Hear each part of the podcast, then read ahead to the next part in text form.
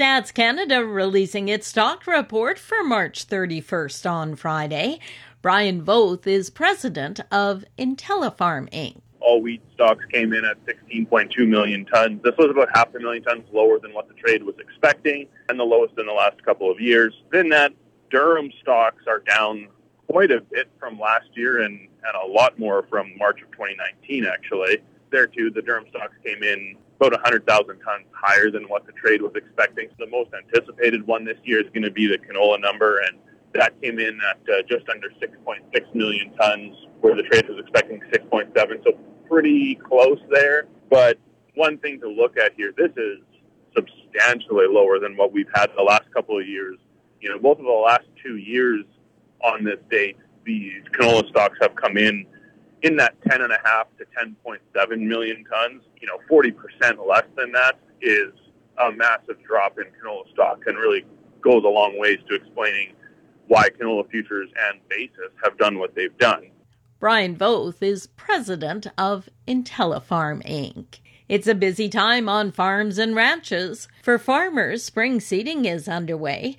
Rachel Kranick is an agriculture program specialist and says while you may be busy, farm safety should always be a priority before you even get in the piece of equipment, do a walk around that piece of equipment. Make sure that um, your towed equipment is checked, make sure it's hooked up properly.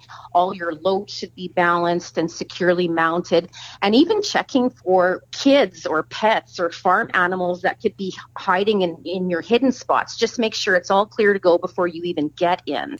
She notes it's a good idea to avoid busy roads during high traffic times. Try to avoid traveling between dawn or after dusk and make sure that all lights and flashers are working. Use flags, reflective tape, and slow moving vehicle signs to let motorists know where you are. That being said, motorists are also being asked to have a little extra patience when traveling on rural roads and highways.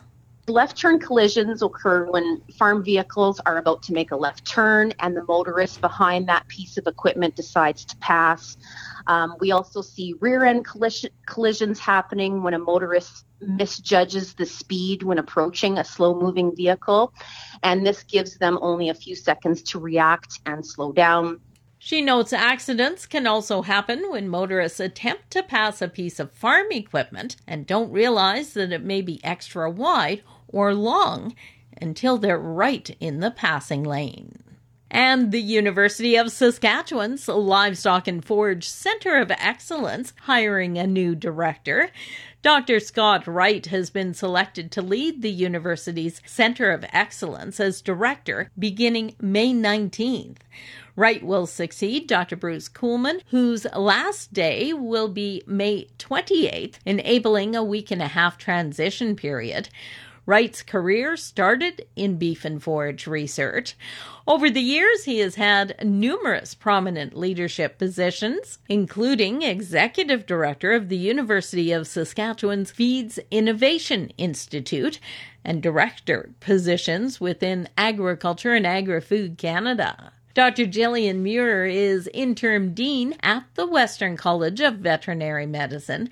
She says they look forward to working with Scott and his team and supporting the Livestock and Forage Center of Excellence goal of generating practical, profitable, and sustainable solutions for real life challenges in the livestock and forage sectors.